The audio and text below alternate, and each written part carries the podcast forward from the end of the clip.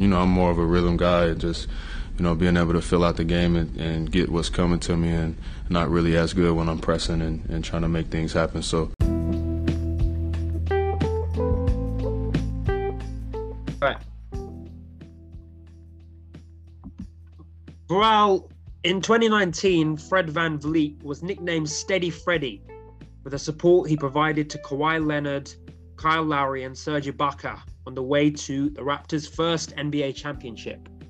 Fast forward three years, and the man heralded as the successor to one said Kyle Lowry is having a bit of a tough time. He's jacking up shots, he's shooting well, well under 40% from the field in most games. And overall, he's looking more selfish than a disher, than a leader. Pharrell, I want to start this as the Raptors, you know, continue on their 500 journey by asking what's up with Fred VanVleet at the moment. I don't think mm, it's a, it's a tough question, Kamel, because last year he had such a good season, and um, he he of course he had that knee injury.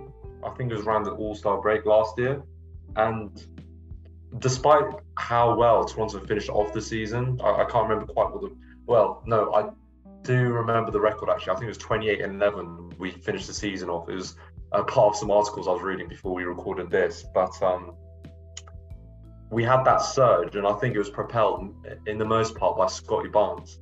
Um, he was so excellent in the latter part of the season. He was just improving game by game. But Fred also didn't quite look himself uh, after the knee injury, and I think it's probably a longer term issue with Fred being an undersized point guard. We've seen when some of these guys start to get knee injuries and they're also a bit older. I, think Kemba Walker is the classic example now in people's mind because, of course, that happened relatively recently. But he was somebody playing actually an all star level to essentially making his way out the league in a couple of seasons, something most people didn't anticipate. And his situation, I think, has a lot of parallels with VanVleet's because, of course, VanVleet is also up for contract extension next year. So Masai Ujiri, I think, is looking at that situation, thinking, well, we're probably not going to give him anywhere close to, you know, an, a nine-figure contract extension like he may have been expecting at the end of last season. Uh, so with this upcoming trade deadline, I've seen his name involved in so many rumors, come out, and um, although I do think he's in a particularly, uh, you know, unfortunate shooting slump, which happens to so many good shooters in the league. I think, personally speaking, it's not just a slump. I think it's part of a longer systemic is- issue, and so, yeah, I, I don't know what the future looks like for him at the moment. No, I agree, and obviously when we're talking about 2019, we're talking about him being the third option, but now having to step up and being the team's main creator, he has mm-hmm. really, really struggled. I mean, probably we can go to that horrible Orlando loss last night as the epitome of his performance this season. Five of 14 from the field, two of nine from three uh, for 19 points with six assists and two rebounds. And, you know, December, he's been shooting less than 25% from three. Overall, this season, you know, it's barely 32%. So, you know, going into the new year, it becomes really more than a more than a slump, and it becomes, as you say, a systemic issue. So you've got to look, especially with the trade deadline coming up, you've got to look at whether VanVleet is the guy you want leading that team on that massive contract. Because of course there will be teams interested in him. You know, the Magic, for example, are one who hmm. who have looked at him as a possibility, and um, there were plenty of teams in the league who would take Fred VanVleet. Is he right for this Raptors team who are built around length? Who knows? Who knows? Yeah. It's yeah. a difficult one. I think it's yeah. one for another episode. But can we can we go to that horrendous Orlando loss? I mean, it's 113, 109 to the worst team in the league. Um, I mean, you can't really say any positives really apart from, I mean, you guessed it, right? Pascal Siakam, 36 points. He's been on absolute tear since coming back. And uh, yeah, let's stick to the positives for now. Pascal, talk me through his last two weeks because he's been absolutely phenomenal. And has he changed anything? I mean, we briefly touched on it because he just came back from injury at least when we recorded the last episode. Yeah, yeah, yeah. Well, um, yeah, I think we've uh, talked about his performance previously, but um, I honestly don't really have much to say. He's so bloody consistent. I think that's the main thing. Even in his uh, when he was in the starting lineup in the All Star game in that season, he would still have games where you know he would only be scoring 15, 12 points. This year, it's every single game. He knows he needs to step up for Toronto to be even in with a chance of winning games, and I think he understands that, and he's actually more willing to expect accept that responsibility.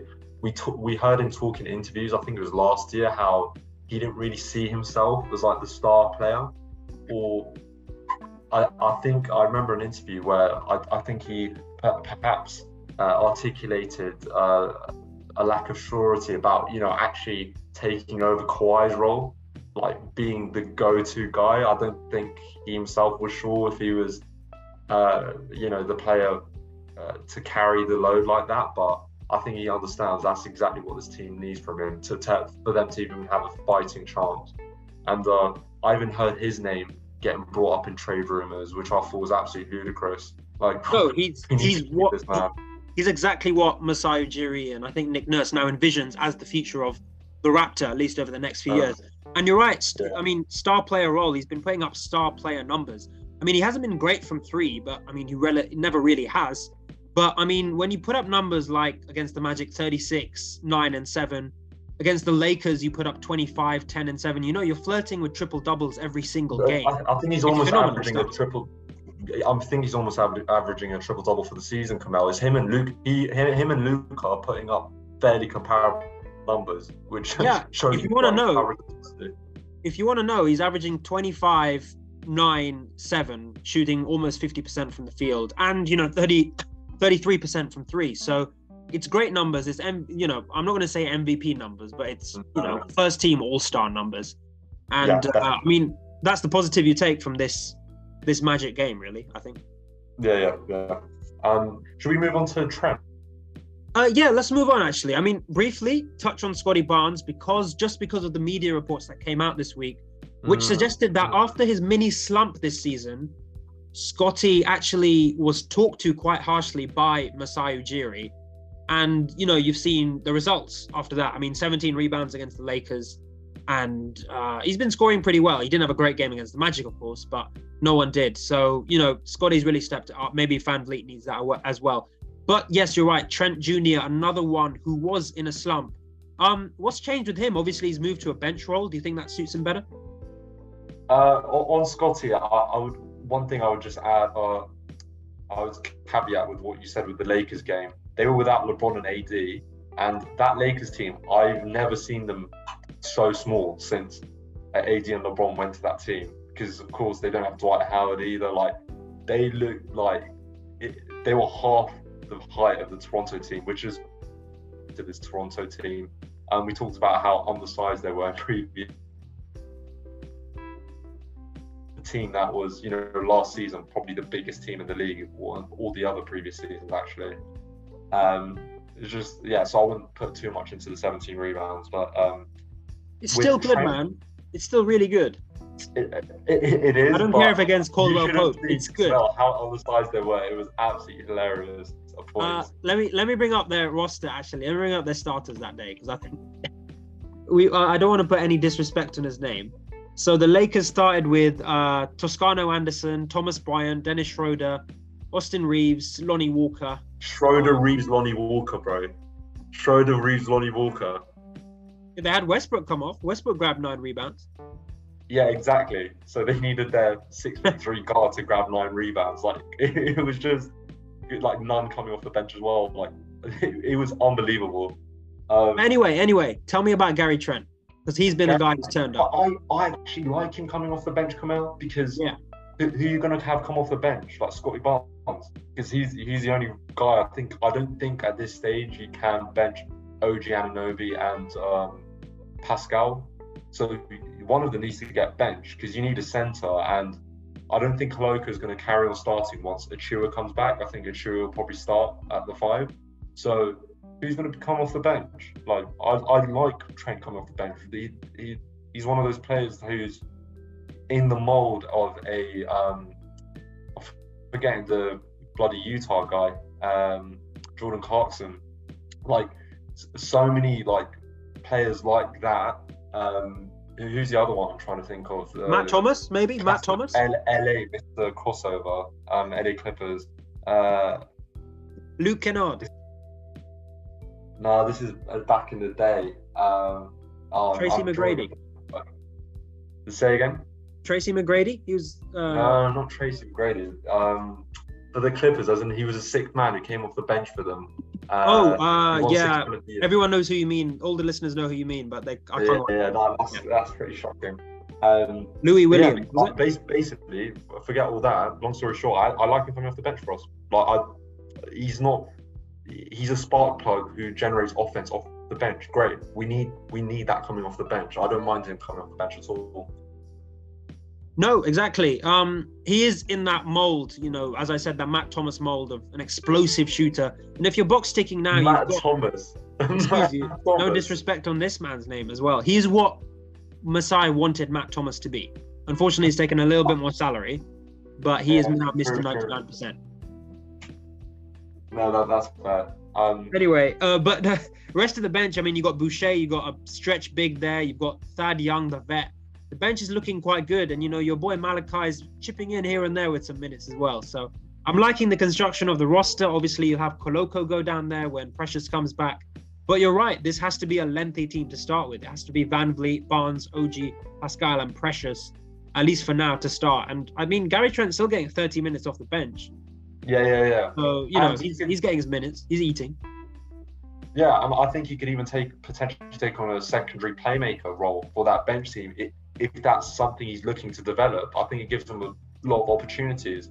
So, I, in all fairness, I don't mind him or Scottie coming off the bench because then Scottie then plays that role of being that playmaker off the bench, which is a role he really enjoyed playing last season, isn't it? Um, so, either of them coming off the bench, really, for me, I, I don't mind. But would Scottie actually be happy coming off the bench? This guy is looking to, you know, compete with his other 2021 uh, draft classmates. He was at, at, some points last year. We said Scottie Barnes might, might, be the best rookie out of that class, and I don't think many people are saying that anymore. Um, yeah, I mean, even in the Magic game, you had Franz Wagner, who's taking four spots after him, and just absolutely go off as well. Um, so I, maybe that was part of Masai's conversation with him. He was like, if basically, if you want to start, like you're gonna you're competing with the likes of Trent. Like we need to see more from you, otherwise you're going to be coming off the bench. Um, no, exactly, exactly, and um, I think that's I think it's it's a blessing to have seven players all who could feasibly start in a contending team. I think. On, I, um, I, have I have one question for you. I think please. this will like it's an interesting question. I think will nicely wrap things up. Um, if if we're still around this 500 mark, which it seems like we're destined to be around 500 for the rest of the season, um, do we blow it up come trade deadline time?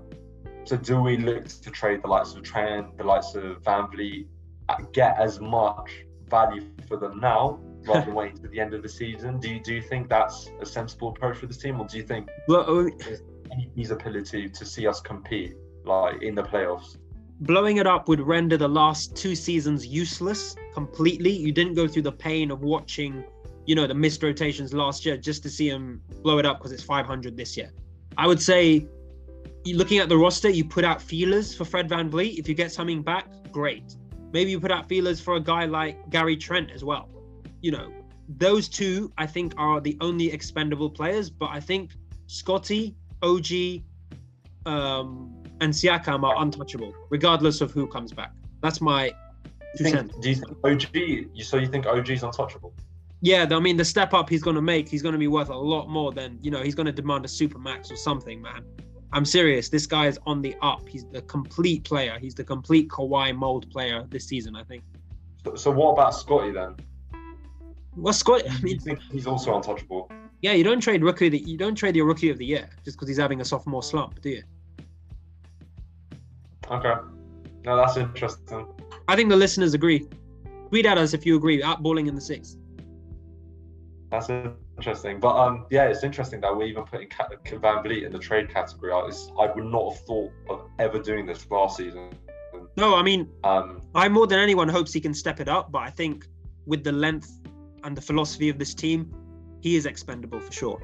Um, but yeah, as we say, you know, it's that injury, man. It's that injury. You don't, and it's not just the injury. Like uh, we don't take the injury in isolation. You look at all the other factors around it. It's about the fact that he's an undersized guard, and if you just look at it historically, any of those guys have had knee injuries. Obviously, Derrick Rose is another classic example, but like. I think Gilbert Arenas as well, um, but I'm not sure if his was knee injuries. But like so many of these six foot six foot one players, they get knee injuries when later in their careers they they don't rebound from it. And honestly, even the ones who don't get injuries, usually they start to tail off earlier than you know forwards and centers do, and it makes sense because they have to rely more on their athleticism and their agility and all these other things to make up for their lack of size. Um, for example, when it comes to finishing at the rim, of course. Um, well, you you you heard it. I, I, You heard it, Masai. Don't listen to Nick Nurse. Listen to the doctor, Dr. Varel. Yeah, mate. I, like one thing, Coombe, like I've clocked with VanVleet, like some of the finishes he's had at the rim where he's having to put the ball so high up off the glass, maybe because he's not getting that separation that he normally gets. Like I think the difficulty of some of his shots, like that's adding to his woes. So yeah, I think for me, I think yeah, I, if we're around the trade deadline, if we're around 500, I think Victor time is Victor time, and I think let's blow it up and let's tank Victor. as much as possible. Let's shut Pascal down. Let's shut OG Anunoby down, and the rest of them let them get as many minutes as they want. I actually Malachi think we should 35 minutes a game. we should shut all the talented players in their early 20s down just so they don't get too tired, really. Just do it now, regardless. Just save them for the future. yeah, come on, Victor. Victor. Five minute limit per game. That's it. Anyway, um, Varal, next time we'll see you will be at the Golden State v Raptors game. Um, well, let's see if we're still at a 500 record then. We absolutely will be. Don't worry about it.